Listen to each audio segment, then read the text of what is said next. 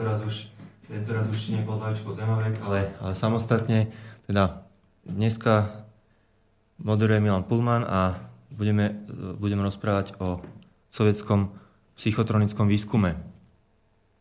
Samozrejme, e, prebiehal tento výskum aj e, v, v kontexte nejakého súperenia e, východ-západ, takže, takže nevyhnem sa tomu, že zabrnem troška aj do amerických programov, čo boli, ale e, primárne sa teda budem venovať e, hlavne sovietskému výskumu dnes.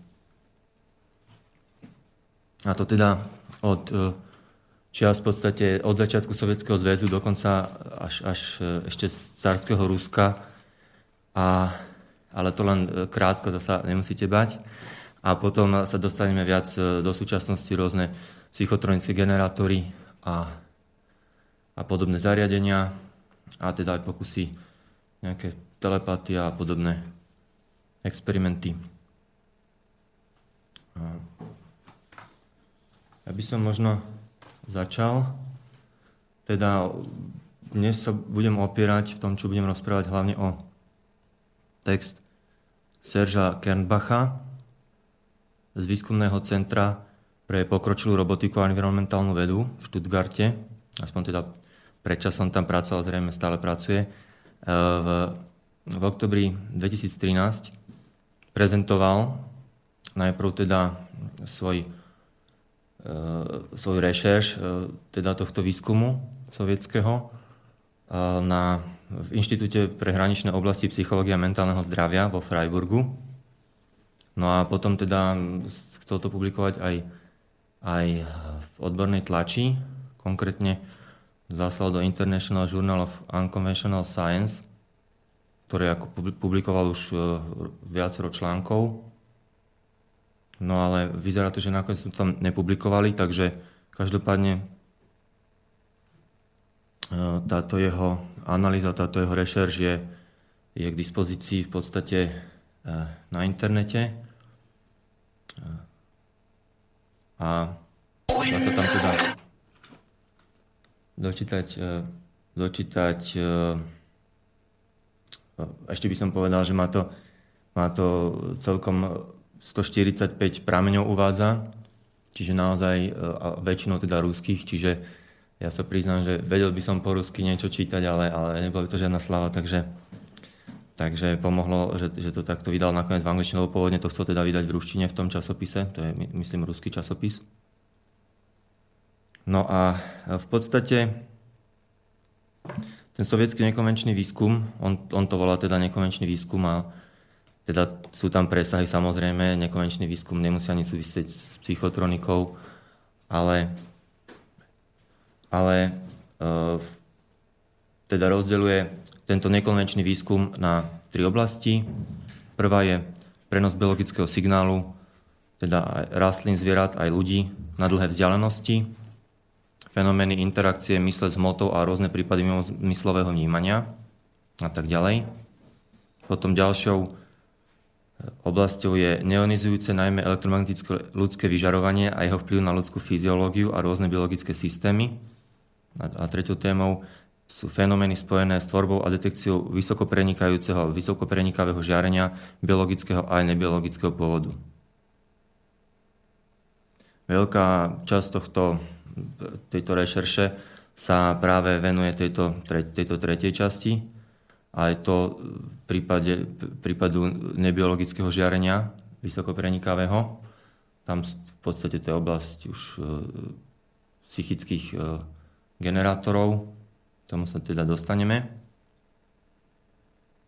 No a teda hlavný taký rozdiel medzi e, týmto výskumom v USA a v ZSSR bol ten, že, že v ZSSR museli v podstate pracovať v súčinnosti s, s nejakým vládnym programom, aj, aj keď teda nevedeli často o, o tom, že e, v nejaké iné pracovisko robí ten istý výskum paralelne, aby sa to vlastne tak sa to overovalo, že či tie veci teda fungujú alebo nie. Takže e, na rozdiel od e, ZSSR v USA teda mohli aj súkromné spoločnosti vyvíjať takéto zariadenia. a, výskum. No ale aj teda v Rusku boli, v Sovietskom zväze, teda ešte boli výskumníci osameli nejakí vlci, ako napríklad sa uvádza Čiževský, Kozirev a Kobozev. Možno niektorý je Kobozov, alebo nejak tak, lebo tam to asi nie je správne prepísané úplne všetko. Tak proste títo Čiževský, Kozirev a Kobozev zažívali teda ťažkosti a prakticky zostali aj neznámi, lebo však e, v podstate ten výskum bol aj tajný, takže, takže eh, oni aj chceli zostať nezávislí a robiť si ten výskum, tak, tak tiež to veľmi neviešali niekomu na nos. No a, ale čo je, čo je také, sa mne, ešte čo uvádza teda Kernbach, takú vec, že samozrejme veľa vecí je aj doteraz utajená, uh, aj po 80 rokoch, keď uh, odvtedy, uh, keď uh, vlastne robili experimenty ešte tajné služby o GPU a NKVD a vtedajšie sovietské tajné služby teda. No a ešte aj priznáva teda, že dosť veľa materiálov bolo neseróznych, čiže je, bolo to také oddelovanie uh, v podstate uh, pravdy od, od nejakých uh, faktov, od nejakých špekulácií a, a nezmyslov, a pavedu povedzme. No a, a, ale zmienuje sa o tom, že, že tento sovietský výskum prebiehal v kontexte tzv. pozitívneho príjmania nadprirodzena v bežnej populácii, odchovanej na, na babejage a zakratých princeznách a bohatieroch so zrýchleným vývojom, je, že obehne trikrát doma a, a, a už je 10 rokov starší. No ale tak ja si nemyslím, že však rozprávky a tieto tradície, povesti, to, to nie je len záležitosť teda eh, ani Slovanov, eh, ani takže neviem, že prečo by to malo mať, lebo on to nazýva vlastne, že čas, čas akademickej obce to nazýva, že efekt operátora, že proste je tam také e, psychická taká proste viera tých, e, toho obyvateľstva širokého v nadprirodzeno a že preto sa tam aj takýmto fenoménom má javom lepšie dariť, e, že preto tam ako viac fungujú. No, možno, že by sme si mohli dať vstup, alebo No, ešte budem, dobre, za chvíľočku teda. Um, každopádne um, aj oficiálny sovietský svetonázor vtedajší teda odmietal niektoré aspekty tohto výskumu, popieral to z politických dôvodov, pretože sa samozrejme uh, tam uh, sa, sa preferoval, alebo teda materializmus, uh, tam, tam sa neverilo nejaké nadprirodzeno. A a teda v, v Sovietskom zväze teda jednoducho popierali to z týchto politických dôvodov, ale po rozpade zase e, tam tiež objavoval odpor, ale e, z akademickej obce jednoducho neverili tomu, že, že ten výskum predtým bol proste seriózny a že, že, že vôbec e, také javy existujú a podobne.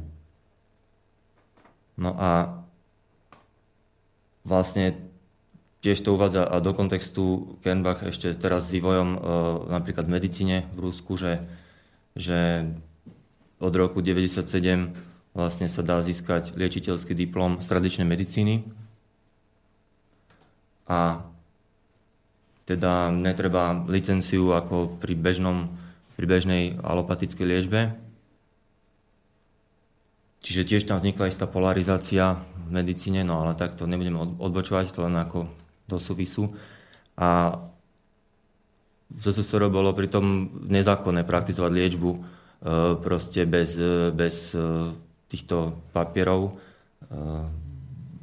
Takže bol to vlastne kriminálny čin.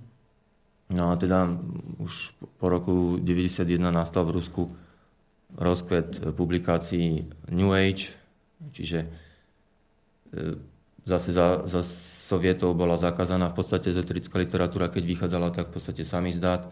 A veľký vplyv e, mali náhľady, e, na, na, na náhľady týchto výskumníkov mala Blavacka, Elena Petrovna Blavacka, ešte teda e, dávnejších čias. A mohli by sme si teraz teda pustiť e, prvú pieseň, e, nemecké duo Haldolium. A žáner je to v podstate psychedelický trance a progresívny.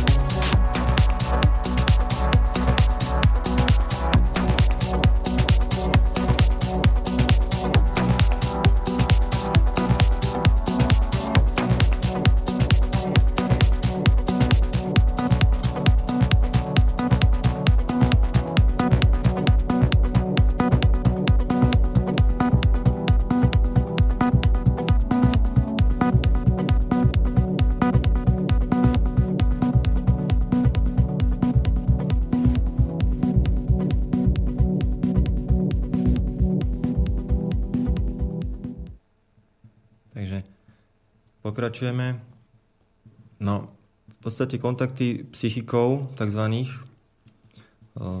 teda v podstate médií týchto paranormálnych javov, alebo teda para psychologických, teda tak sa to nazývalo na západe a na východe sa použilo teda psychotronika práve z tých ideologických dôvodov, pretože sa vnímala ak, ak, parapsychológia ako paveda buržvázna.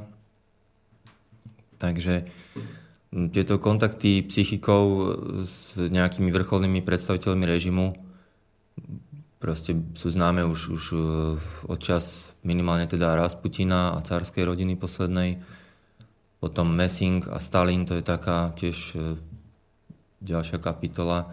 Uh, Džuna Davitašviliová, hej, Brežnev a neskôr aj, aj Jelcina, myslím, opatrovala a Jelcin mal ešte aj tiež nejakú skupinu psychikov svoju, celú. Um, takže tieto, tieto kontakty boli teda živé v podstate stále. A takisto prvé oficiálne spojenie týchto e, médií alebo teda psychikov s ruskou vedou nastalo už v 19. storočí, v 70. rokoch tohto storočia, teda, teda 19. A vtedy viedol komisiu, ktorá tieto tzv. spirituálne javy vyšetrovala profesor Mendelejev. No a nachádzali sa v nej ale aj priaznivci spiritualizmu, ako profesor Butlerov a profesor Wagner. Komisia teda posudzovala tieto veci a nakoniec vydala nejaké vyhlásenie. V roku 1876 zamietla tieto fenomény ako poveru a vedomé alebo nevedomé zavádzanie. Butlerov, teda člen tejto komisie, e, svoj názor nezmenil, pozitívny, a snažil sa objasniť mentálnu sugestiu pomocou špeciálneho zariadenia, e, e, špeciálneho žiarenia pardon, vychádzajúceho z mozgu a nervového systému. Vtedy prirovnával vlastne, takú analogiu urobil, že prirovnal uh, nervový prúd v tele k prechodu elektriny vodičom a teda predpokladal aj, že prenos signálu z mozgu do mozgu by mohol nastať vďaka efektu podobnému elektrickej indukcii. Čiže vidíme, že vlastne takto aj viacero vecov v tom čase pod vplyvom vývoja techniky sa pokúšalo proste nejaké analogie využiť a hľadali v podstate nejaké psychické rádiové vlny. A toto sa tiež dialo teda aj na západe paralelne e, s, s výskumom z SSR.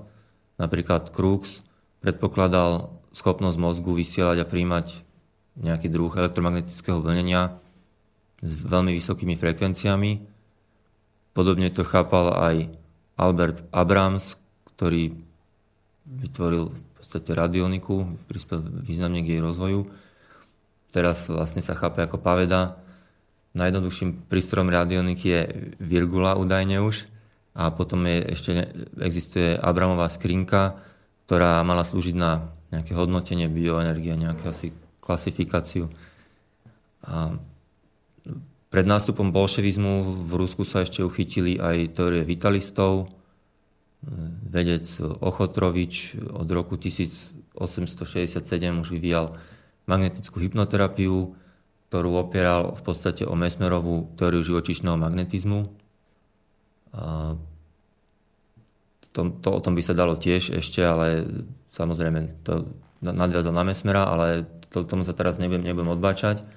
Dokonca ho ocenili, vtedy sa Mesmer požíval veľkú úctu, samozrejme aj, aj vo Francúzsku rodnom, takže e, aj tento Ochotrovič dokonca bol odmenený Parískou akadémiou vied, dostal nejakú, nejaké ocenenie za výskum. A podľa neho teda živé organizmy vysielajú špeciálne magnetické pole. No, vtedy si to myslel. A robil pokusy e, s médium Paladinom a došiel k záveru, že telepatia a celkovo mediumita sú prejavom organickej energie média, ktorú je teda možné skúmať a teda tieto paranormálne javy pozostávajú práve z prenosu veľmi nízkej, ale merateľnej energie. V roku 1890 Rúska spoločnosť experimentálnej psychológie vytvorila komisiu na skúmanie čítania mysle a potom sa potom vlastne v roku 1907 táto spoločnosť publikovala práce z prvého všerúského kongresu spiritualistov a následne bol, alebo v tom, v tom období, v tom roku bol aj cisárským dekretom založený Petrohradský výskumný ústav neuropsychiatrie, kde teda ho viedol Bechterev. A vlastne pred revolúciou sa v Rúsku sformovala, dá sa povedať, škola mentálnej sugestie. Snažili sa všeobecne teda vysvetliť tie paranormálne javy pomocou elektromagnetizmu a mali vlastne aj celkom podobnú metodológiu eh, aj teda v rámci eh, aj na celom svete v podstate. No po prevrate v Rusku, samozrejme Rusko sa ocitlo v nejakej izolácii v podstate istým spôsobom a teda išlo si, išlo si svojou cestou e, sovietského výskumu, koordinovaného v podstate už. No a vlastne tento sovietský výskum delí Kernbach na viacero etap v podstate prvých 20 rokov od revolúcie potom nastalo tzv. také obdobie nuteného spánku v podstate, že vyzerá to, že naozaj sa žiadne experimenty tohto druhu ani, ani nerobili. A potom zase ďalšia, ďalších 25 rokov sa tieto fenomény skúmali a, a potom ďalšiu kapitolu tvoria 80. roky, kedy sa už vlastne ten program transformoval do ruského programu, do sovietského a oficiálne bol v roku 2003 ukončený. Tam vlastne aj Kernbach končí tú mm, analýzu, tú rešerš. No a teraz teda by sme si mohli povedať niečo o, o tom prvom období, prvých 20 rokoch po revolúcii. Takže čo bolševici spravili, keď sa dostali k moci, tak e, zakázali slobodomorárske lože a aj spirituálne hnutia, čo zasiahlo napríklad aj časopis Rebus, kde sa v podstate venovali tomuto a v roku 1924 komisár výchovy Lunačarský založil Ruský výbor pre psychický výskum ako súčasť medzinárodného výboru. Z iný, e, takéhoto proste e, celkový medzinárodný výbor e, pre psychický výskum a pričlenil sa tam aj teda Ruský výbor v roku 1924 z iniciatívy komisára obrany e, program v rokoch 32 až 37 skúmal prenos informácie biologickou cestou, čo mm, sa priznám, že mne to znie tak vágne, lebo pre, prenos informácie biologickou cestou, potom si predstavím teda všeličo. E, napríklad aj e, hovorené slovo mi príde, že to je prenos informácie biologickou cestou. No, každopádne oni tým pod, pod tým mysleli niečo konkrétnejšie a špe, špecifickejšie, ako aj ďalej sa dozvieme. Hlavnými boli dve pracoviska vtedy, Bechterevov ústav mozgu, takzvaný, alebo mozgový inštitút v Leningrade, ktorý bol vedený teda potom profesorom Vasilievom a Moskovské laboratórium biofyziky na Akadémii vied, vedené profesorom Lazarevom a profesorom Turliginom. No, Leningradský výskum bol orientovaný viac psychologicky. Teda zaoberali sa napríklad prenosom obrázkov a ovplyvňovaním na diálku psychickým. Zatiaľ, čo ten biofyzikálny labák skúmal vlastne fyzikálnu podstatu telepatie a získali v ňom napríklad teda prvé potvrdenie ľudského biovyžarovania v roku 1927 už teda bolo známe, že elektromagnetizmus telepatiu nevysvetľuje, pretože robili pokus a prejavoval sa rovnako vonku aj vnútri kovovej miestnosti, tak, takzvaná Faradayová klietka, efekt Faradayov efekt. Myslím sa to aj volá. Odtedy teda telepatické žiarenie považovali tiež za veľmi prenikavé, alebo teda vysoko prenikavé, a, ale nie elektromagnetické. Tam práce Kažinského, Leontoviča, Vasilieva a Bektereva sa zamerali na efekt sugestie a práve teda prenos signálu biologickou cestou. Pri skúmaní vplyvu elektromagnetického žiarenia sa zistilo, že mikrovlny môžu ovplyvňovať vyššiu nervovú aktivitu. Michajlovský študoval vplyv stredných a krátkých vln modulovaných nízkofrekvenčnými signálmi na rôzne oblasti mozgu. A za, za také, čo boli zodpovedné za emocionálny stav a funkčnosť orgánov rôznych. Tuligin sa teda napísal v roku 1942, že rôzne biologické účinky elektromagnetického žiarenia je možné vysvetliť rôznou merou absorpcie energie mikrovln rôznymi tkanivami, ako aj vybudením niektorých častí nervovej sústavy. Údajne sa pritom len zanedbateľná časť mikrovlnej energie pohltená nervami proste stačí na vznik druhotného javu, ktorý, ktorý spôsobí ich vybudenie. A za ďalší spôsob možného objavenia biologicky aktívneho vlnenia a objasnenia otázok absorpcie tohto elektromagnetického pola Turligin označuje hľadanie žiarenia vysielaného organizmami. Teda zamerali sa aj na žiarenie vysielaného organizmom.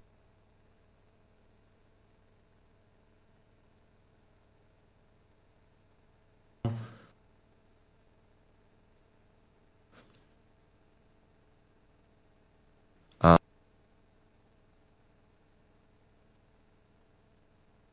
Turligin teda pod aj v iných vysielané mozgom počas zvýšenej mentálnej aktivity. A jeho knihu vlastne o tomto publikovalo výskumné laboratórium americkej armády. Samozrejme, zvláštna kapitola sovietského programu teda ostávajú, zohrávali tajné služby. S nimi bol veľmi zviazaný napríklad výskum Barčenka, ktorý zorganizoval v roku 21, 1921 eh, expedíciu na polostrov Kola, a neskôršie aj na výpravu na Krym, financovala OGPU pod patronátom šéfa špeciálneho oddelenia Bokiu. Existovalo aj na tomto špeciálnom oddelení aj neuroenergetické laboratórium. No a tieto Báčenkové pokusy a dokumenty sú, sú stále utajené a niektoré jeho projekty boli financované na priamy príkaz Zeržinského, sa uvádza. Pokusil sa tiež o výpravu do Tibetu, navštívil aj Altaj, kde teda zhromaždil, sa zhromaždilo množstvo okultných objektov, tak ich tam skúmal. A v Bokiovom oddelení teda mali tzv. čiernu izbu, kde testovali tieto ľudské anomálie, jak to volali, a mysleli tým teda liečiteľov, šamanov, hypnotizerov a proste kadejakých e, takýchto nadaných, e, psychicky nadaných ľudí. No a teda osamelých výskumníkov štát perzekoval, ako som už hovoril, napríklad Čiževského, ktorý ale teda tiež čiastočne spolupracoval aj s Bechterevom a Kažinským, tzv. zoopsychologickom laboratóriu. A dokonca aj Cielkovský, e, tiež jeho práce niektoré zostali dlho utajené až po, aj po smrti a tiež sa venoval troška aj takýmto nejakým výskumom.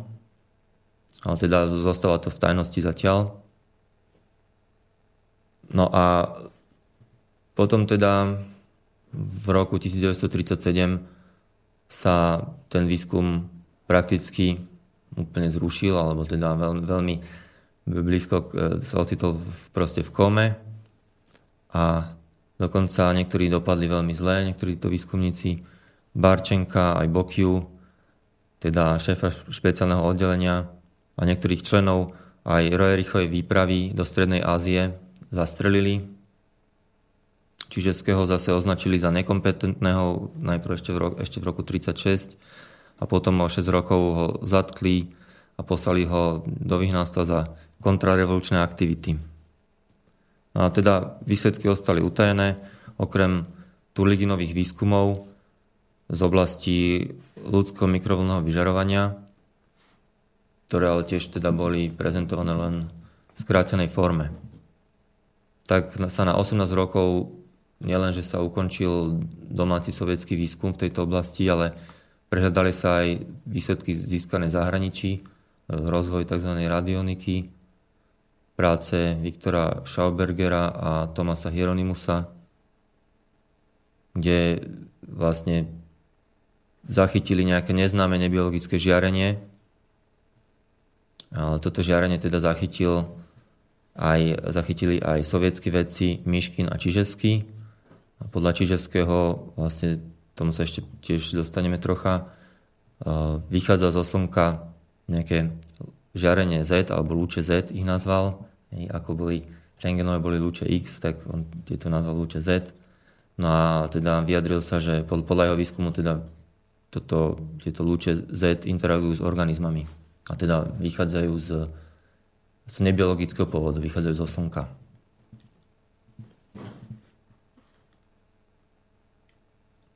No, e, ďalším teda po obdobím aktivity e, v tomto výskume sú roky 1955 až 1980. Čiže vidíme, že naozaj si, si pospali, čo sa týka týchto, tohto výskumu. A vtedy môžeme vidieť, že, že sovietských výskumníkov zaujali archívy nemeckej okultnej spoločnosti Ahnenerbe. Myslím, že neviem, nejak po nemecky, ale myslím, že odkaz predkov sa to prekladá alebo podobne. V podstate sa uvádza rasistická okultná spoločnosť. No a proste mali archívy na hrade Altan, a nejaká, teda takto sa dostali do, do rúk e, sovietov, ktorých teda študovali a, a v podstate nejakým spôsobom na to aj nadviazali. O, opäť teda tuto je taká paralela, že Američania po vojne, ako vieme, operácia papierová sponka, paperclip, previezli mnohých nacistických vedcov, zločincov do Ameriky, kde, kde získali možnosť pracovať ďalej, namiesto by boli potrestaní. Takže v podstate aj Američania, aj Rusi po vojne, keď, keď teda Sovieti obnovili výskum, tak, tak nadviazali na nemecký, skúmali vlastne nemecký okultizmus a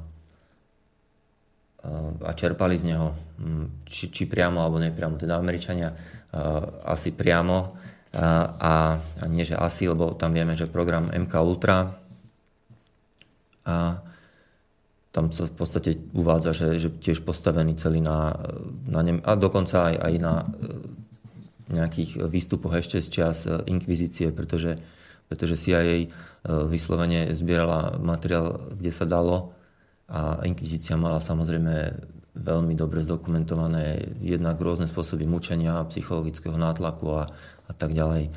Čiže to sa im tiež všetko hodilo.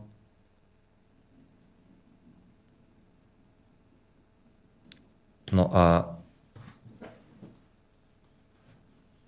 teda otázku pokračovania tohto nekonvenčného výskumu predniesol prezident Sovietskej akadémie vied v roku 1961 a stretol sa s kladným postojom. Teda sovietskí lídry boli zrejme oboznámení s archívmi Ahnenerbe až do tej miery, že e, teda sa dá povedať, že stimulovali aj výskum sovietských v 60. 70. rokoch a opäť sa rozdelili do troch oblastí. Jednak tam množstvo fenomenov preukázaných psychikmi, potom štedro dotovaný a rozvetvený program na ovplyvnenie biologických objektov elektromagnetickým žiarením a tretím vlastne smerom bolo, bolo oblasť vysokoprenikavá emisia nebiologického pôvodu, teda vyžarovanie vysokoprenikavého žiarenia nebiologického pôvodu. Turligin bol vlastne vtedy už uznávaný expert známy v oblasti vysokofrekvenčnej elektromagnetickej emisie. Mal teda svoj vedecký slovník. Hypnotizera nazýval biogenerátorom žiarenia a osobu príjmajúcu toto žiarenie nazýval bioindikátorom. Do cesty tomuto žiareniu postavili aj vrstvu olova, aj zrkadlo, experimentovali aj s rôznymi mriežkami a podobne. A Turligin zhrnul výsledky v zmysle, že tieto experimenty ho zbavili pochybnosti o prítomnosti žiarenia vychádzajúceho z ľudského tela. Zároveň konštatoval, že sa toto žiarenie líši od elektromagnetického žiarenia, pretože e, jeho smer nie je ovplyvňovaný vonkajším elektrickým polom. Nezakrylo, nezakrývilo dráhu tých, tých, e, toho, tých častíc alebo toho, toho žiarenia neovplyvnilo. E, k podobným záverom dospel úplne nezávisle aj Hieronymus na západe a teda je to také v podstate potvrdenie ich práce, lebo obaja veci sa navzájom ani nepoznali, ani netušili, že existujú dokonca. No a práve pokusy s difrakčnou mriežkou Turliginovi pomohli určiť aj vlnovú dĺžku tohto žiarenia. Určili ju v rozmedzi 1,8 až 2,1 mm. V roku 1952 Turligin vykonal sériu telepatických pokusov s Mirzom, DG Mirza. A o tri roky neskôr otvoril laboratórium na štúdium parapsychológie, teda vidíme, že použil západný názov e, namiesto psychotronika. Po Turliginovej smrti sa v roku 1958 stal Mirza novým šéfom tohto laboratória a Turliginovho a po roku 1961 sa objavili aj knihy Kažinského a Vasilieva, ktoré obsahovali zhrnutie predvojnových výsledkov, čo teda naznačuje, že sa začal nový program.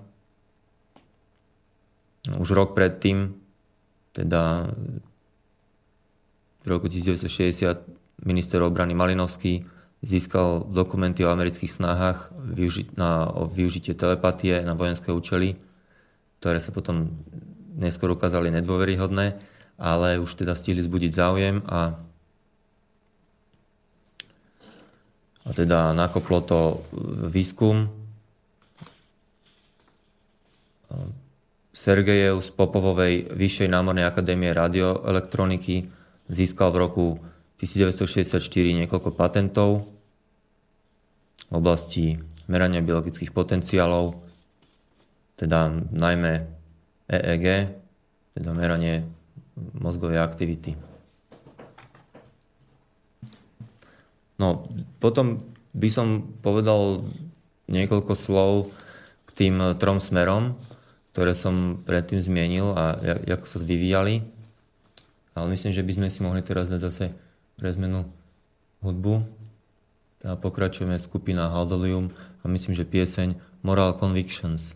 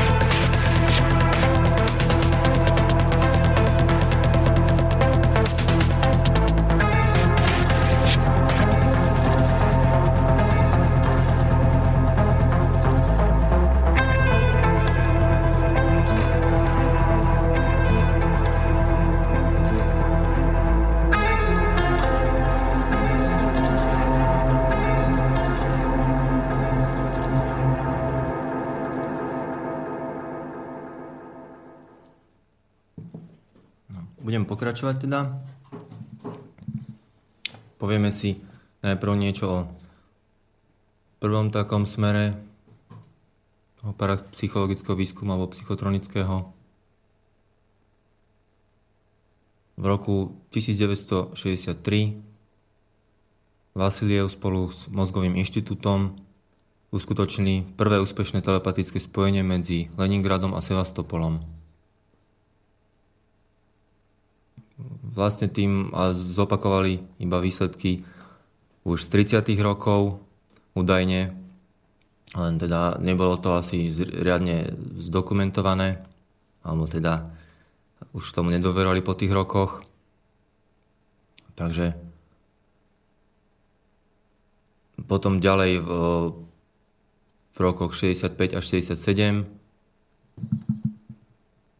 sa robili telepatické pokusy s králikmi, ktoré mali implantované elektródy v, v tzv. postrannom jadre predného hypotalamu. Hypotalamus sa povie po slovensky aj teda podlôžko. Tvoria sa v ňom hormóny, ako napríklad oxytocín. Je to časť medzimozgu a vlastne tie jadra sú nejako tam roztrusená hmota e, v tej ďalšej hmote toho hypotalamu. Každopádne teda uh, hypotalamus sa podiel na, na riadení rôznych funkcií organizmu, ako sexuálna funkcia, hlad, smet, príjem potravy, riadenie funkcií vegetatívnych svalov, ale aj termoregulácie napríklad.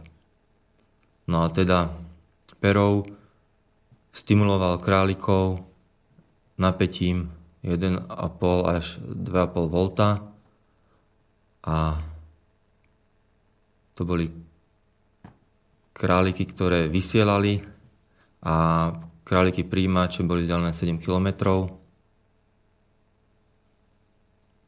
V knihe Vinokurova a Gurtovoja sa psychotronická vojna v ruštine k dispozícii sa údajne tieto králiky použili aj v systéme biologickej komunikácie v ponorkách a celkovo proste na mori, ale, ale najmä v ponorkách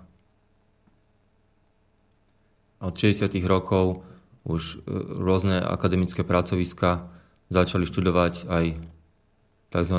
dermooptické vnímanie, kde bola médium Roza Kulešová a tiež telekinezu, kde bola známy médium Nina Kulagina, o ktorej natočili ešte v 69. roku aj dokumentárny film. No, zaujímavosť je, že v tejto súvislosti sa uvádza americká služba, obrana, spravodajská služba, by sa dalo preložiť DIA, DIA, čiže niekto by si mal myslieť, že CIA samozrejme mala svoj tiež program MK Ultra, teda neskôr aj Monarch, ktorý nedopatrením priznali, priznal e, riaditeľ CIA, tak e, správa e, DIA z júla 1972 uvádza, že ZSR má viac než 20 centier výskumu paranormálnych javov a rozpočet v prepočte 21 miliónov dolárov. Sovieti samozrejme nechceli zbytočne vyhadzovať peniaze, takže rozkázal tajomník e, ústredného výboru komunistickej strany Demičev, e, založili špeciálnu komisiu, ktorá mala teda sovietským vodcom poskytnúť vedecký záver o týchto javoch. Komisia e, vypracovala správu v roku 1973, kde uznala psychické javy za reálne. O rok túto správu preložili do angličtiny, nemčiny, francúzštiny, taliančiny a ešte ďalších jazykov. Ja som si to snažil nájsť na internete, ale chceli za ňu myslím 85 e, eur alebo dolárov, takže takže som to nechal zatiaľ tak, ale ešte som tu úplne nevzdal. A zatiaľ teda neviem viac k nej povedať, ale, ale je, vlastne výstup je jasný, ten, že vlastne jeden z členov komisie, Zinčenko, túto správu okomentoval slovami, že fenomén existuje, komunikačný a ovplyvňovací kanál nepoznáme. Hej, takže to bolo v roku 73 a v tom období začínali na túto tému prvé sympózia. Boli zverejnené aj veľmi také kúse informácie o americkom výskume a vtedy už e, naozaj naplno obe tieto svetové veľmoci argumentovali pri financovaní svojho výskumu tým, že protistrana tiež teda robí svoj výskum a vynakladá veľké úsilie a prostriedky na to, aby získal prevahu. No ďalším, teda druhým takým smerom bol vplyv elektromagnetických polí na biologické objekty, oni nazývali. Pod tým mysleli teda v podstate všetku, všetky živé bytosti, biologické organizmy. Predstavu, že biologické žiarenie elektromagnetickej povahy teda zavrhli už v medzivojnom období, období vedci, a o to viac sa teda venovali výskumu vplyvu elektromagnetického žiarenia na organizmy. Už práce Michajlovského a ďalších zdokumentovali, že elektromagnetické pole môže mať za istých okolností biofyzické a mentálne účinky. Prvá zmienka o tom, že môže toto elektromagnetické pole spôsobiť aj zvukové halucinácie, sa objavila až v roku 1956. No, za, zatiaľ, o ktorej vieme, možno aj skorej bola. No a v roku 1953 už teda CIA spustila program MK Ultra. Podstate mm, nedlho po skončení vojny, kde podľa Najvyššieho súdu amerického bolo zapojených až cez 80 inštitúcií alebo okolo z toho 44 univerzít, 12 nemocníc, 3 väznice a 185 súkromných výskumníkov. Tento program bol americký z časti otajnený v roku 2011 a bol teda motivovaný tiež náprotivkom sovietským. Tiež teda vtedy používali v tých 50 rokoch e, dosť e, psychotropné látky, ale aj zariadenia nejaké. Začínali, vieme, že potom aj mm, izolačný tank alebo flotačný tank sa to nazýva. S tým robili potom tiež pokusy, čiže zmyslová deprivácia a tak ďalej.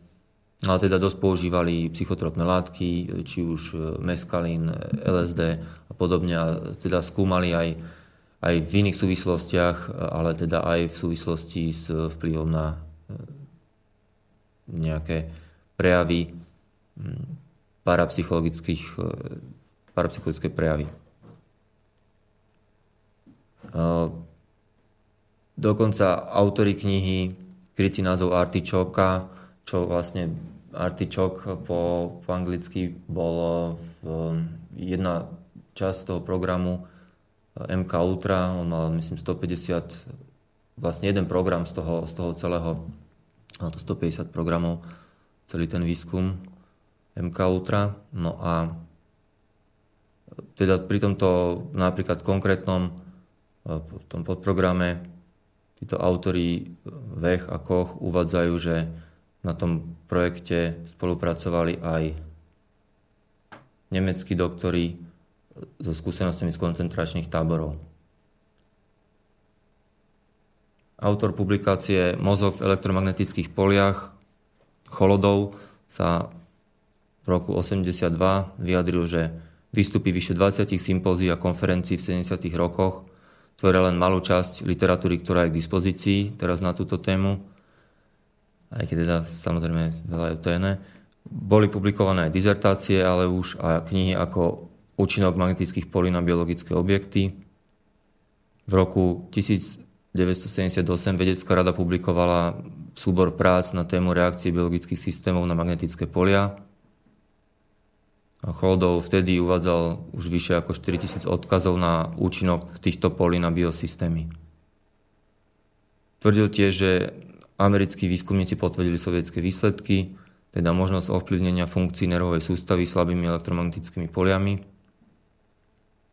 A že okrem sluchových halucinácií môžu aj znižiť citlivosť ľudí na zvierat a iné stimuly, zmeniť aktivitu mozgu, najmä teda hypotalamu a mozgovej kôry, robiť procesy spracovania informácií a ich uloženia v mozgu, čiže ovplyvňujú tieto všetky veci. Cholodov uviedol, že je to dobrý základ na skúmanie priameho vplyvu elektromagnetických polí na konkrétne funkcie centrálneho nervového systému. Niektoré práce dokumentujú aj vývoj hardveru príslušného v Sovietskom zväze. Na tajný výskum dohľadal dvojnásobný hrdina ZSSR Maršal Savický. Napríklad v texte opečiatkovanom Inštitútom radioelektroniky Sovietskej akadémie vied sa píše, že podľa výpočtov z roku 1974 sa generátor s názvom Radioson môže, e, dokáže efektívne uspať obyvateľov mesta veľkosti 100 km štvorcových na vzdialenosť až 55 km. Čiže, čiže normálne v oficiálnom e, materiáli sa uvádza, že na vzdialenosť 55 km môžu uspať mesto veľkosti 100 km štvorcových Používalo sa tiež mikrovlnné, aj používa žiarenie v oblasti supervysokých a extrémne vysokých frekvencií. Sa označujú skrátkami SHF, eh, Super High Frequency a EHF, extrémne vysoká frekvencia. No, tie super vysoké sú od 3 do 30 Hz, uh, GHz a extrémne vysoké frekvencie, teda od 30 do 300 GHz. No a veľakrát sa údajne spomínalo v tlači, vtedy, v 90. rokoch najmä, eh, ich vplyv na psychiku. Dokonca vtedy bol taký škandál, že v Jelcinovej pracovni eh, našli nejakú podivnú anténu a vtedy konzultant tajnej služby ruskej Juri Malin potvrdil médiám, že, že experti zistili,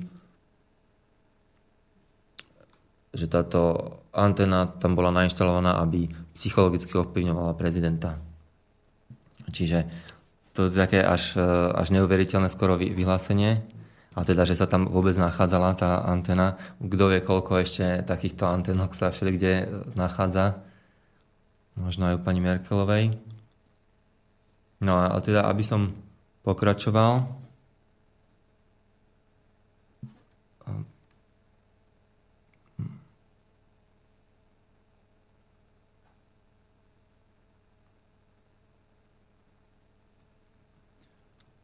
ešte vlastne správa amerického ministerstva obrany z roku 1996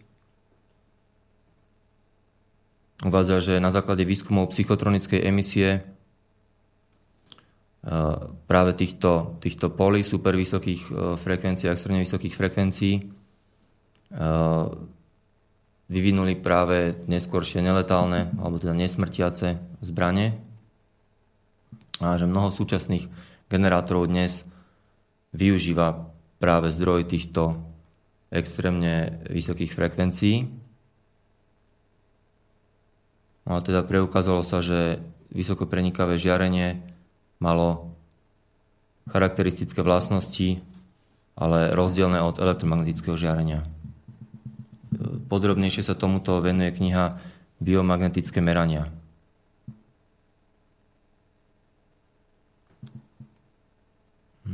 Tak teraz sa vlastne dostávam k tretiemu smeru výskumu vedajšieho. A to sa týka tzv. instrumentálnej psychotroniky alebo nástrojovej, možno by sa to dalo preložiť. A technickú časť teda vedeckej komunity samozrejme zaujímali aj technické parametre tohto aj biologického žarenia, aj teda hoci čoho, čo, čo skúmali. A v súlade teda s týmito Turliginovými pokusmi e, prebiehali ďalšie teda pokusy a nadvezovali teda aj na knihy Kažinského a Vasilieva. A taký prielom vlastne v, nejaký, v tomto nekonvenčnom výskume a vlastne ho aj oddelenie od parapsychológie nastalo údajne práve po objave toho vysokoprenikavého žiarenia nebiologického pôvodu. Už v 30. rokoch toto žiarenie skúmali vlastne aj s hranolmi, mriežkami a zrkadlami. Zistili, že ja neviem, splňa zákon odrazu ako, ako iné, iné vlny. A teda pred 70 rokmi minulého storočia existovali dva koncepty v oblasti nebiologického vysokoprenikavého žiarenia. Bola to Myškinová pondemotorová sila a čiževského lúče Z, e, ktoré vysielalo slnko dla neho. V podstate v 30. rokoch už sa objavil čiževského Velchoverov efekt, a teda fungoval aj v 60. rokoch, aj neskôr. A týka sa tzv. korine baktérií,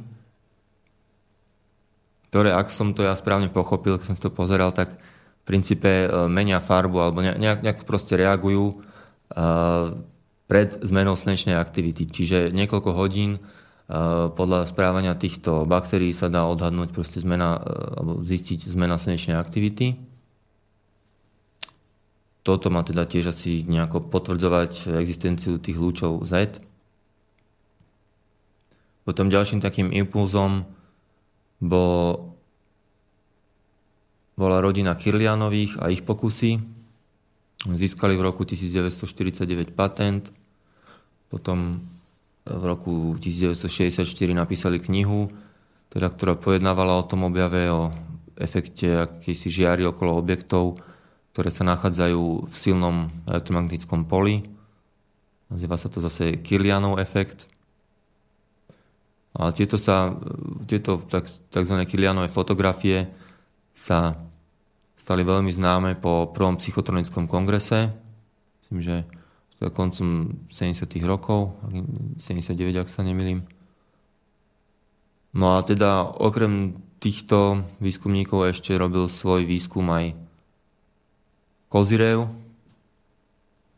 bol osamelý vedec, publikoval síce už aj v roku koncom 50. rokov, ale jeho práce sa stali známe až po smrti v roku 1983.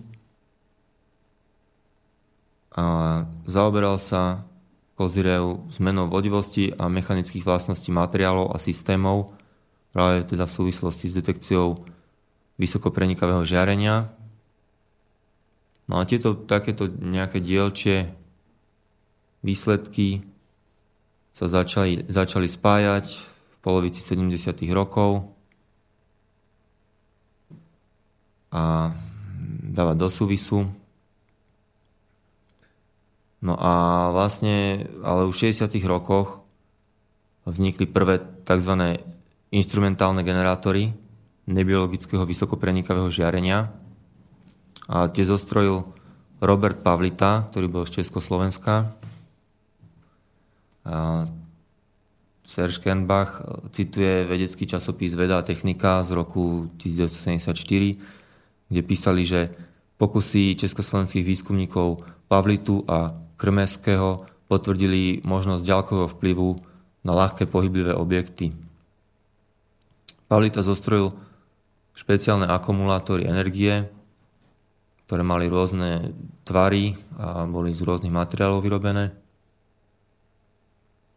zistil, že e, toto, toto teda vlastne uvádzajú v tom časopise Veda technika, že Pavlita zistil, že semena fazule e, ožarené vlastne jeho vlnami vykličili skôr a mali aj zrýchlený vývoj. Okrem toho za 12 hodín takto ožarenými žiletkami e, vyčistil kontajner z nečistenej vody.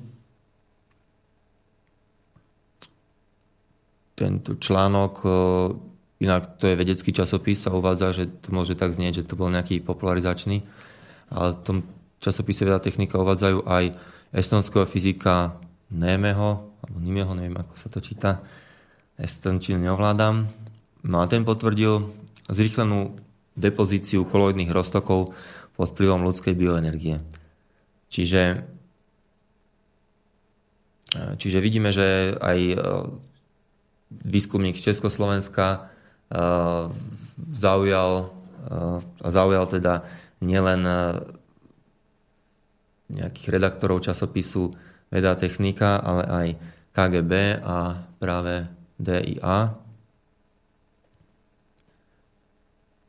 A v roku 1972 České ministerstvo vnútra požiadalo sovietské vedenie o asistenciu práve pri výskume zariadení, ktoré, ktoré Pavlita vyvinul. A do ČSSR vtedy dorazili teda dvaja experti, aby to posúdili.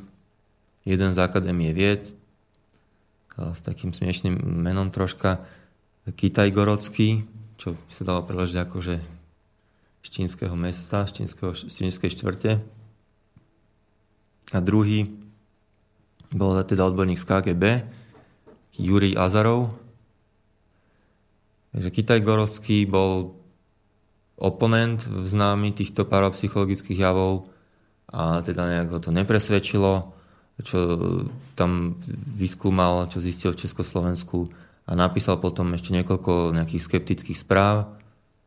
Ale Azarov naopak prejavil veľký záujem o zariadenia a ako sa hovorí, namotal sa No ale otázka je, že, že teda aj keď sa dostali k týmto zariadeniam, eh, tak eh, nakoľko ich vedeli použiť správne, pretože v knihe Davida Satera Age of Delirium The Decline and Fall of the Soviet Union z roku 2005 sa uvádza opis rozhovoru, kde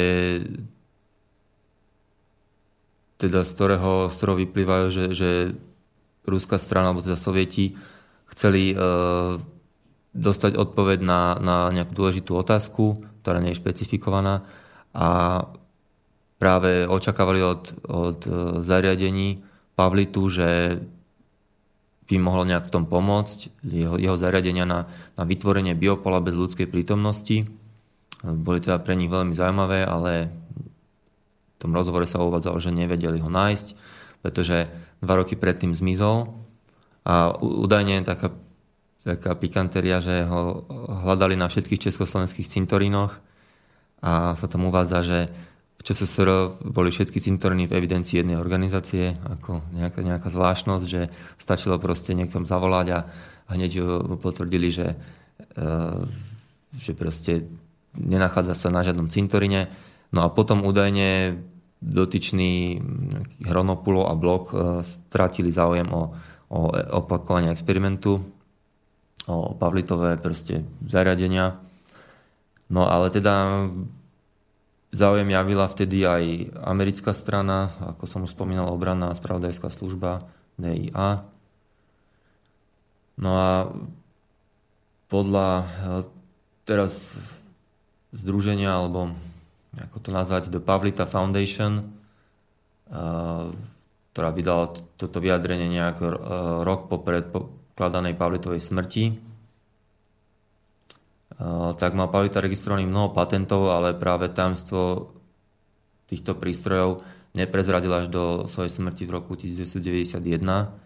Takže sa môžeme domnievať, že presne, o presném, presnom fungovaní a spôsobe fungovania ich. A teda predpokladá sa, že sú to pasívne prístroje využívajúce efekt tvarov alebo aj foriem, čo je tiež taká veľmi vágna formulácia.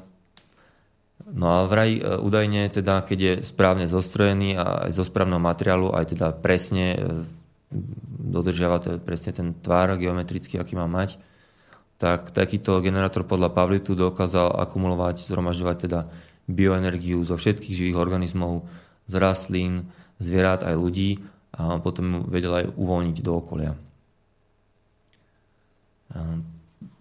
ZSSR robil podobný výskum Beridze Stachovský. No, mal generátor s názvom Cerpan. Tiež sa teda jednalo o pasívne zariadenie. A jeho presná štruktúra teda nie je známa.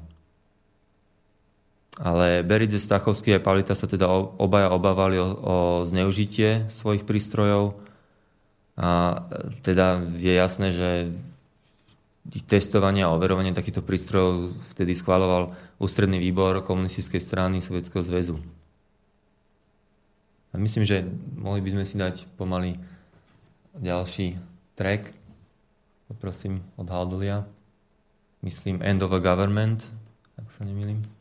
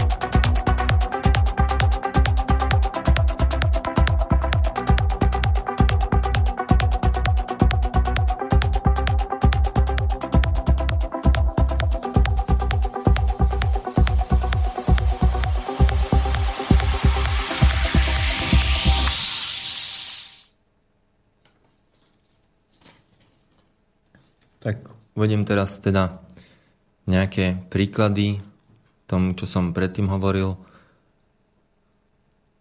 o generátore Cerpan vedca menom Beridze Stachovský. Tak e, vlastne z toho, čo, čo vieme, tam ukazuje sa, že, že sa robili pokusy následovného druhu. Skúmal sa teda vplyv vplyv tohto, tohto vysoko prenikavého žiarenia nebiologického povodu z toho pasívneho generátora Cerpan na ľudskú krv napríklad v skúmavke alebo na, bunkové, na úrovni bunky, čo to robí. E, tiež vplyv na pitnú vodu, na fotosyntézu rastlín, teda či má zlý vplyv alebo dobrý vplyv, na neuróny slimákov a, a podobne. A teda väčšina týchto prác s týmto generátorom sa práve vykonávala v Kieve, ktorý sa v, práve v čase už e, ďalšej periódy od, od roku 1980, teda do roku 2003, kedy sa ten výskum oficiálne ukončil, tak e, bol Kiev vlastne jedným z hlavných centier tohto, tejto instrumentálnej psychotroniky.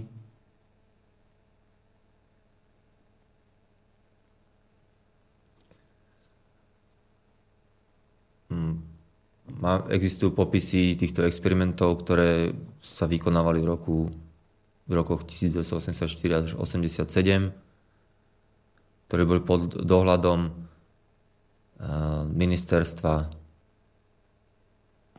zdravia a ministerstva agrikultúry, teda, teda polnohospodárstva. A teda zaujalo to, zaujímalo to aj ministerstvo obrany. Všeobecne teda v 80. a začiatkom 90. rokov boli veľmi už e, tieto programy e, strategicko centralizované až proste na úrovni teda štátneho výboru pre vedu a technológiu e, pri Rade ministrov Sovietskeho zväzu, a teda potom Ruska. No a e, podstate taká e, zdroj, zdroj pani Sokolová uvádza tieto experimenty, že sa vykonávali v Moskve, e, teda boli to experimenty s torznými generátormi tzv., tie, ktoré testovali teda v Moskve na Inštitúte virológie, e, Akadémie medicínskych vied, e, Inštitúte bioinžinieringu, bioinžinierstva a, a ďalších. No a okrem toho e, tieto generátory testovali aj na dobyčej farme Kamenka v Podolsku, v Podolskej oblasti.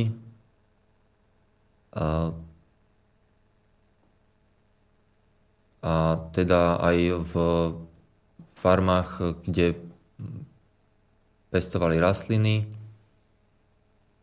A na farme Tarasovskaja v Puškinovej oblasti.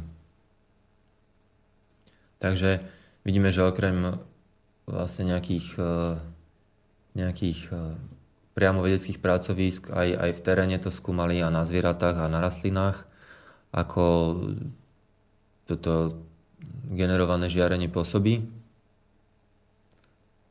No a Sokolova teda uvádza, že e, v, už v roku 1986 už bolo vyprodukovaných viac ako 30 týchto torzných generátorov.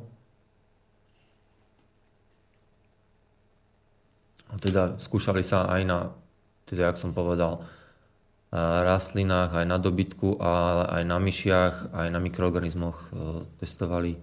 A dokonca aj vraj niektoré práce medicínskymi pacientami boli vykonávané.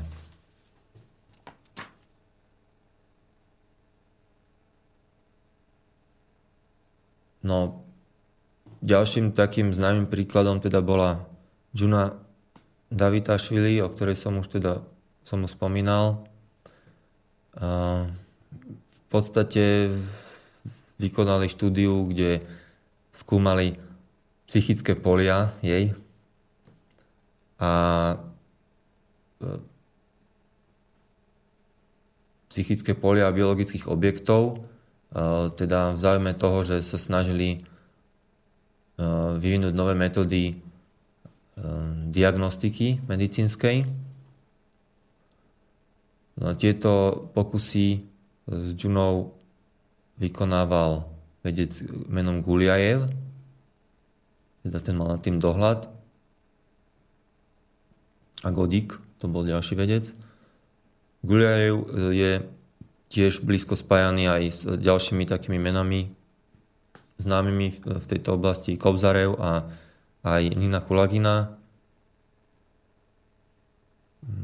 No a teda Kobzarev nebol médium, ale, ale tiež akademik a Gulejev práve s Kobzarevom skúmali uh, Kulaginu a fenomény, ktoré, tie, javy, ktoré ona dokázala spôsobiť, telekinezu skúmali.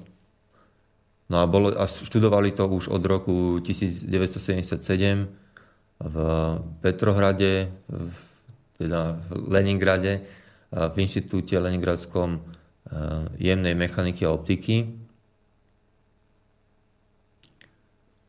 A tieto teda práce ich e, stimulovali e, taký vývoj takej tej, psych- tej psychickej línie v tej sovietskej parapsychológii.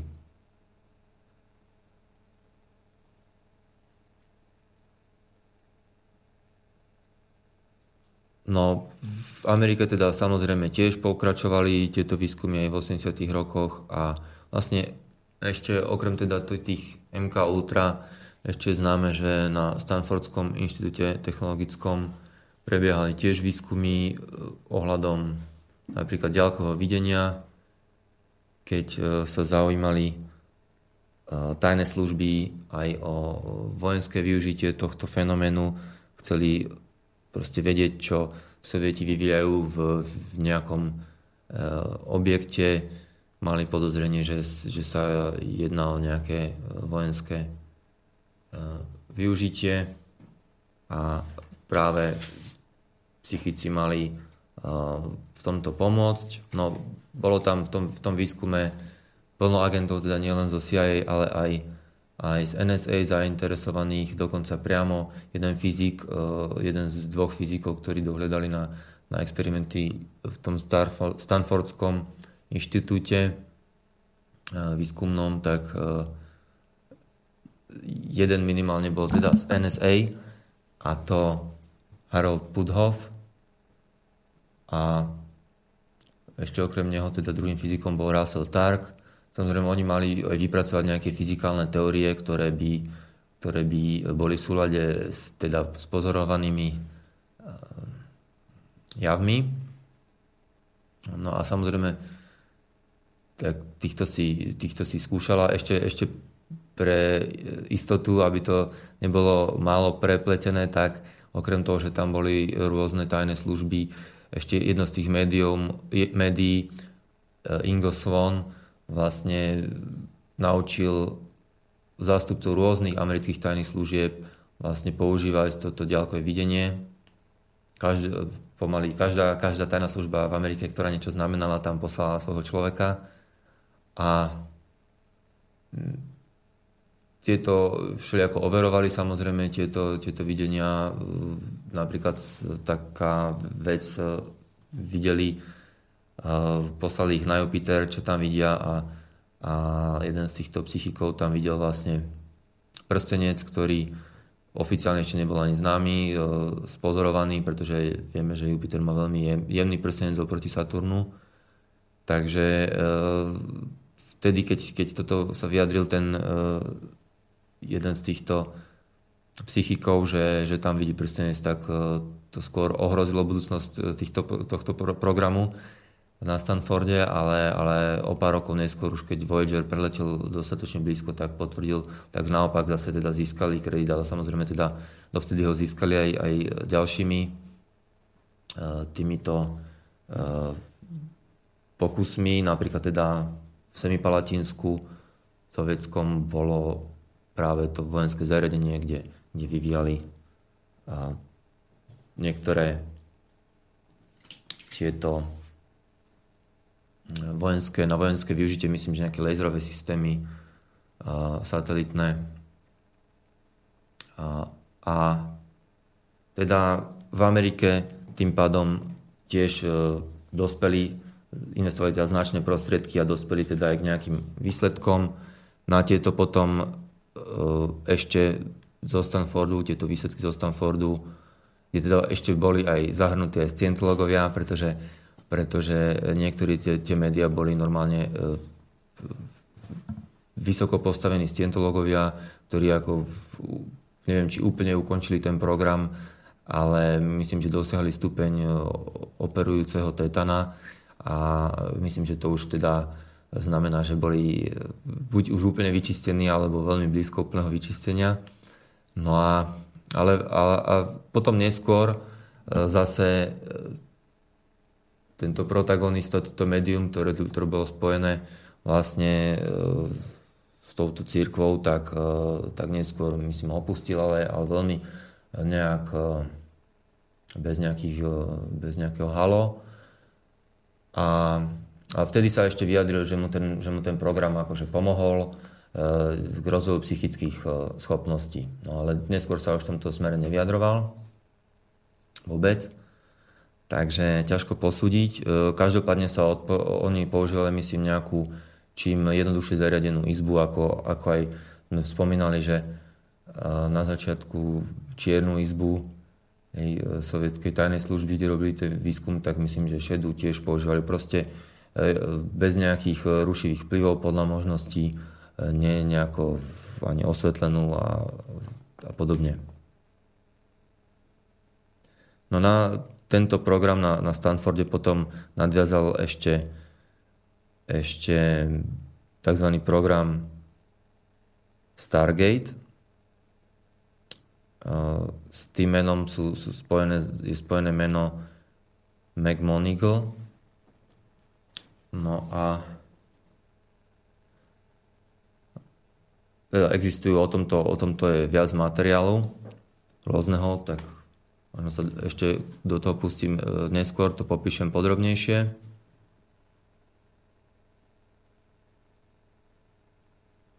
Každopádne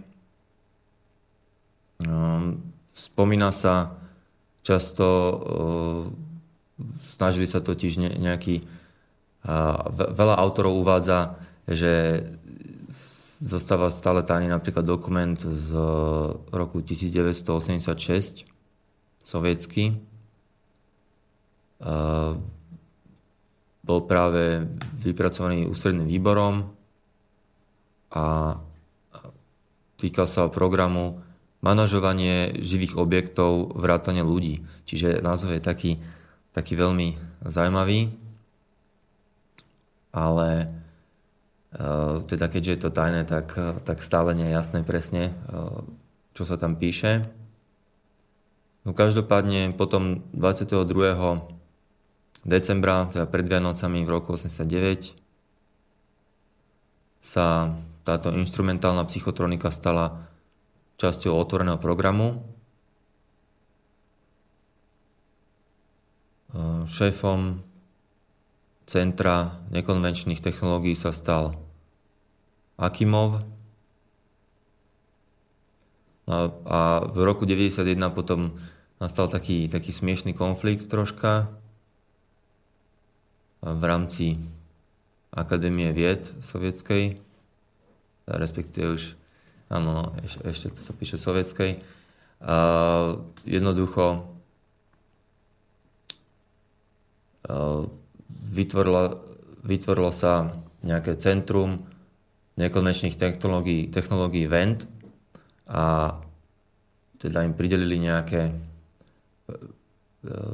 právomocí, teda jednoducho tam smeroval, tam sa mali zhromažďovať všetky, všetky záležitosti toho programu a už e, vlastne o týždeň na to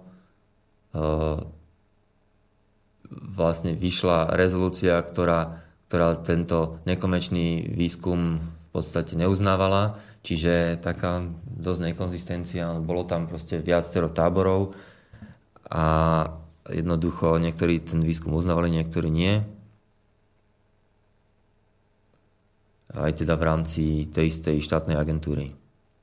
Čiže taký nesúrodý, nesúrodý postoj sa tam objavoval. No a dal by som ešte teda ďalšiu pieseň od Hadolia a potom budeme pokračovať a povieme si niečo na záver.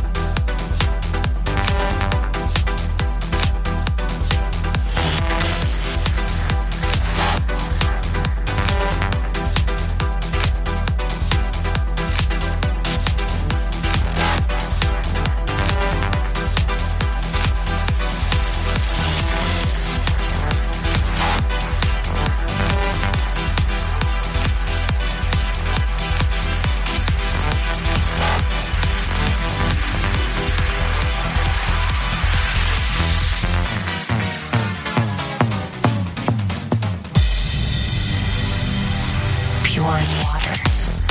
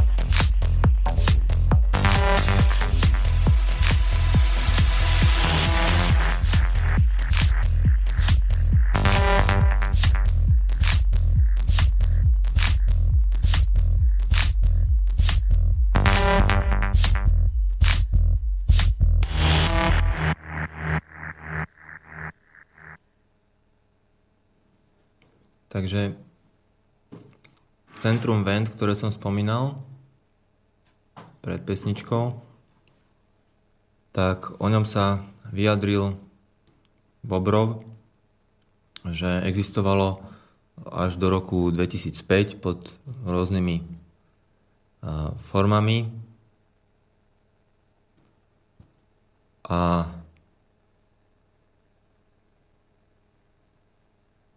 do roku 1995 také čerstvejšie nejaké publikácie boli spojené s Medzinárodným inštitútom teoretickej a aplikovanej fyziky.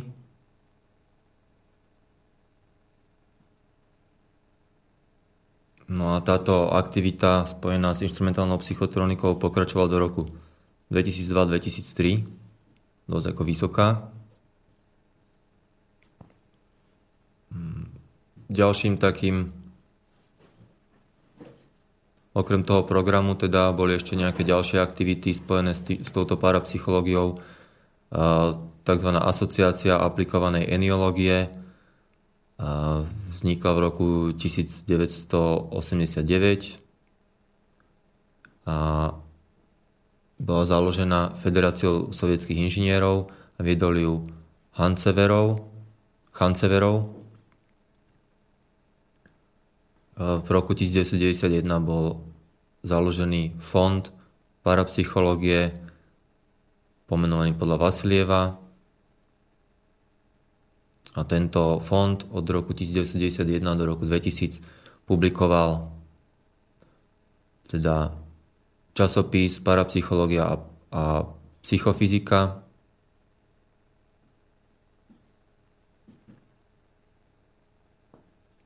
začali vznikať rôzne organizácie po roku 1991 ako vedecký výbor Bioenergia, ktorý viedol akademik Kaznačejev, Centrum pre psychotroniku a tradičné liečiteľstvo, ktoré viedol Naumov, Medzinárodný výbor pre sociovedeckú ľudskú ekológiu a energoinformatiku, ktorú vedie, ktorý vedie Volčenko. No a, a viedol a v roku 1994 ešte vzniklo aj energetické technologické centrum. No ale podľa teda veľa zdrojov už v rokoch 2003 až 2004 jednoducho eh, v podstate končí tento výskum Kremelská skupina psychikov bola po roku 2000 už rozpustená, takisto aj ten časopis e, prestal vychádzať, parapsychológia a psychofyzika. Veľa laboratórií sa zavrelo v roku 2004 a niektoré útvary úplne zanikli. Aj teda e, špeciálna vojenská jednotka 10003, ktorú teda založili ešte v roku 89 na správe skúmanie e, vojenského využitia týchto paranormálnych javov. No a teda po rozpade Sovietskeho zväzu v 91. sa teda program už začal redukovať a potom to už to úplne dostal ako oficiálny stop. No a tak sa aj my s ním rozlučíme. Samozrejme, môžem ešte zmieniť trocha, eh, ako som hovoril, čo sa dialo na tej americkej strane, tak, tak aj teraz sa deje aj v súvislosti s tými voľbami. Eh, ťažko veriť tomu, že, že niektorý eh, americký prezident v súčasnosti alebo aj teda v minulosti nie je členom nejakej, nejakej tajnej skupiny, nejakého spolku. Vieme, že veľa bolo priamo slobodomurárov, ale aj keď náhodou nie sú slobodomurári, tak, e, tak vieme, že Bush patrí do lepky a kosti. E, sú indicie, že, že Obama je členom zase obdobného spolku, možno Sekera Rakva. A, a takisto teraz sa ukazujú indicie, že, že aj s Trumpom to môže byť podobne, že vlastne ako môžete vidieť na internete, jednak bol teda report, že, že používal aj, aj nejakú fotografiu vojakov SS jednotky ako v rámci predvodnej kampane ešte, ešte v lete minulého roka. A keď to človek dá do kontextu aj s inými teda fotografiami, ktoré, ktoré sa objavujú jeho na internete, kde napríklad pozuje e, s bývalým priateľom Sandry Bullock, Jesse Jamesom. E, takým, vyzerá to ako, ako, nejaký, ako nejaký pozdrav tajnej spoločnosti. No a Jesse James vlastne je historicky známy, je ako predok tohto, tohto mladého muža, ktorý náš pozuje aj aj ako Adolf Hitler na internete, aj s jeho priateľkou, teda nie so Sandrou Bullock, ktorá, ktorá pozuje s nacistickou dýkou. E, čiže nacistický odkaz je živý stále v Amerike, aj vidíme to aj na aktivitách, ktoré robili ešte v 80 rokoch. E, teda, aby som to dopovedal s tým Trumpom, e, pravdepodobne je napojený na skupinu, ktorá minimálne v, v minulosti predkovia teda tohto Jesse Jamesa e, boli slobodení, že boli členmi tajnej spoločnosti Rytieri Zlatého kruhu. Tým v podstate išlo, išlo aj o, aj o nejaké, e, mali ambície proste rozšíriť, e, rozšíriť otrokárstvo, aj otrokársky americký nejaký štát, aj do Mexika. No a takisto teda satanizmus ovplyvnil tiež e, tento e, nacistický výskum a, práve e, vysoko postavený člen NSA, ktorý mal, robil psychologické operácie ešte vo Vietname, tak Akino vykonal na nacistickom hrade rituál, kde komunikoval posmrtne s Himmlerom. No a k týmto veciam sa možno dostaneme teda na budúce. Uvidíme teda, čo si pripravím. Každopádne už by ste mali mať možnosť v stánkoch si kúpiť nové číslo Zemavek, takže tam sa dočítate odo mňa napríklad o, o meste špionov, hlavnom meste špionov v Viedni. Takže prajem vám pomaly teda ešte pekný večer a perspektívne príjemné čítanie.